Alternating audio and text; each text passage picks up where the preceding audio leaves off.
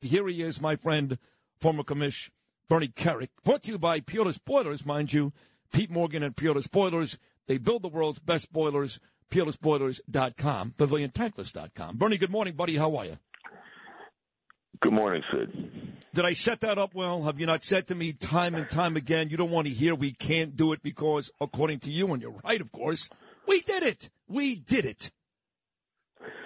Yeah, listen, whether it's crime reduction in the cities, uh, the reduction in shootings or murders, uh, or or uh, the jail uh, the jail system in New York City, there's no excuses for these things not to be running in tip-top shape um, because number one, under Giuliani between 1994 and 2002, when he walked out the door, um, we had the most substantial reductions in violent crime and murder in the United States. And we had either, either even a bigger achievement, if you will, in the reductions in violence and the renaissance in Rikers Island. We went from, you know, 150 uh, stabbings and slashings per month down to one. We reduced uh, inmate violence by 20, 93 percent we reduced overtime spending by 40%. We reduced um, assaults on staff by 60%. Um, it, you know, it was done under Giuliani. And this is at a time, uh, Sid, keep in mind, my daily population at Rikers when I was commissioner was running around 20,000 um, per day. That was my daily population. That's what we had in custody. 20,000 inmates. We were bringing in 133,000 admissions per year. Today they got 4,000, 5,000 inmates. Wow. I don't get it. I don't understand why they why they can't get the violence under control. Well, let's talk about. Well, you know what? Yeah. Go, go, go no, ahead, I was going to ask you. I don't get it either. I mean, clearly they got twenty percent of the folks that you had, and hundred times more the problems. So, without going into the whole Times article, you were there. You did it. Can you tell the folks in uh, in a Monarch Note version some of the things that you did to ensure those types of numbers, which were great? Well, the the first thing you have to do is you have to hold the inmates accountable, and it's just like holding criminals accountable in the street. New York City is not doing neither one of those.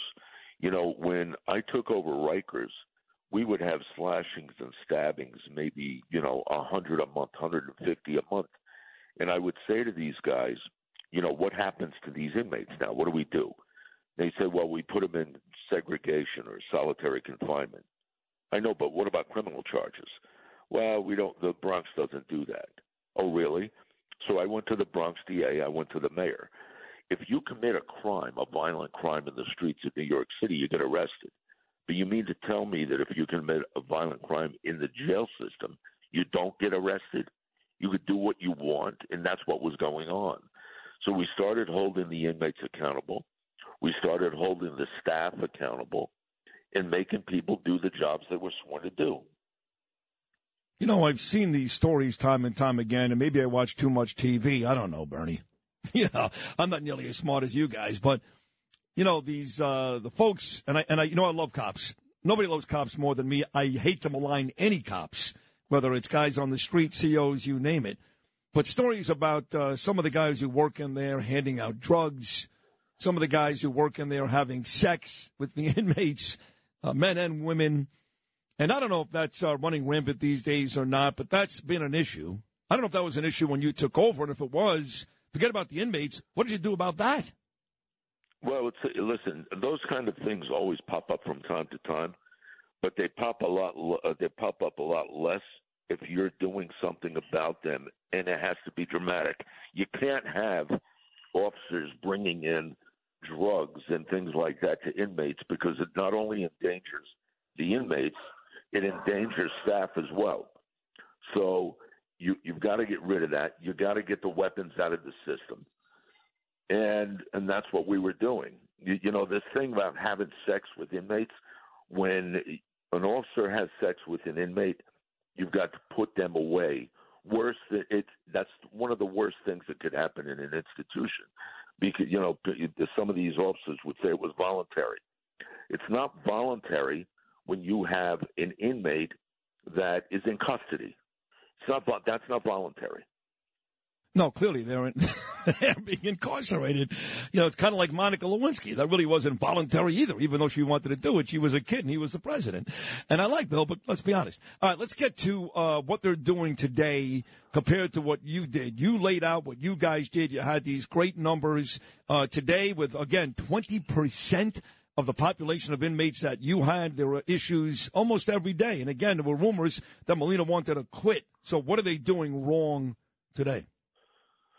I think what they're doing wrong is what, what, first and foremost, De Blasio several years ago took away um, basically administrative segregation um, and segregated units. You have gang members running around, pretty much controlling the environment today.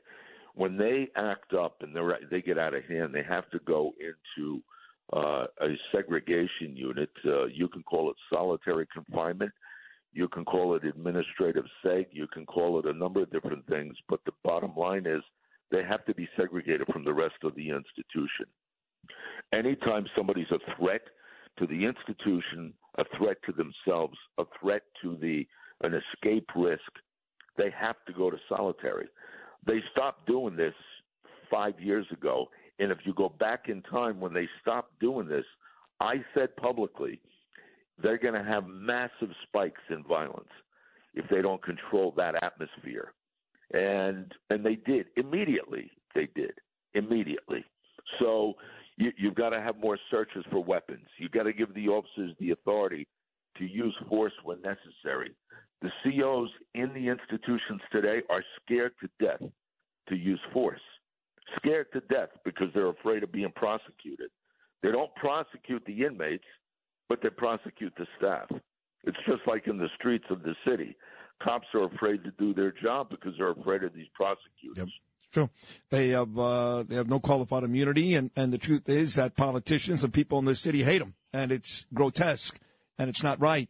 So when things are going well at Rikers, I guess you can commend the mayor, like you've done with Giuliani, even though you were running it. And when things aren't going well, I guess you can blame the mayor. Ultimately, who does get the blame if Rikers is a mess?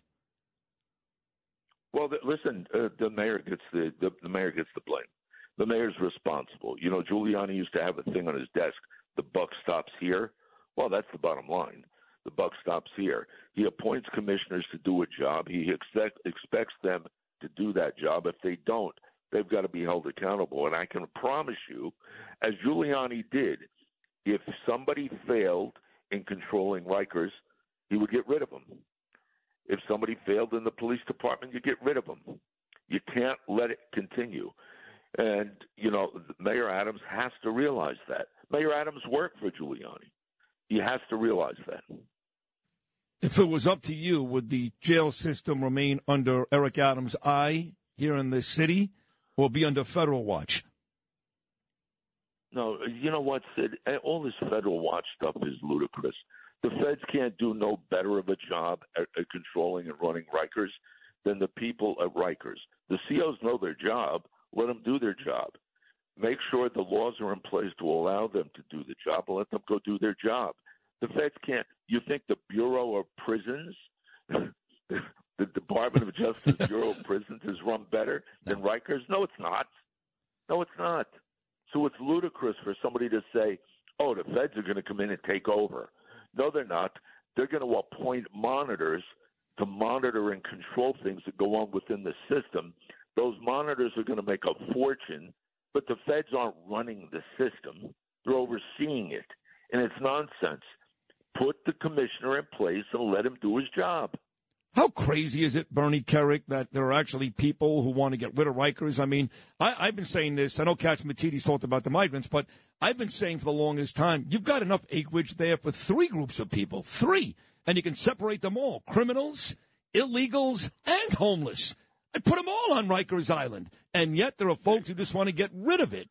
How insane is yeah, that? that, that that's that's completely insane. Just getting rid of it for, from the perspective of having a jail system is insane, right?